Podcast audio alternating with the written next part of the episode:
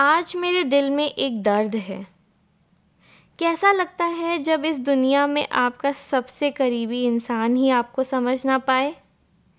एक अजीब सी उम्मीद टूट जाती है और हर तरह के ख्याल घर बना लेते हैं मन में। क्या मैंने कुछ गलत किया?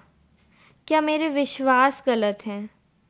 हर वो कोशिश उस विश्वास को कायम रखने की जैसे चखना चूर हो जाती है। लेकिन क्या मैं इस वजह से विश्वास करना छोड़ दूँ?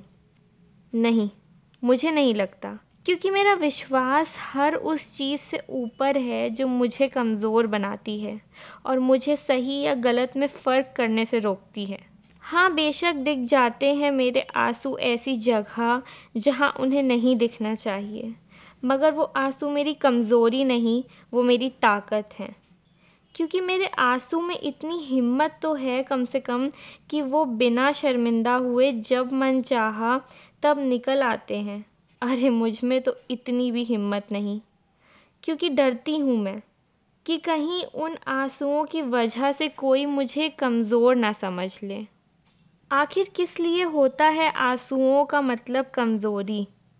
ये आँसू तो उस समुद्र की लहर की तरह हैं जो बिना डरे किनारे पे आती जाती है और जब दुखी हो तब अपना रौद्र रूप भी दिखाती है। मैं कोशिश करूँगी उन आंसुओं की तरह हिम्मत रखने की। शायद मेरी ये हिम्मत देख के उस इंसान को भी मेरे विश्वास पे विश्वास हो जाए। और ना भी हुआ तो कोई बात नहीं। मैं उन समुद्र की लहरों की तरह बहना नहीं छोड़ूँगी।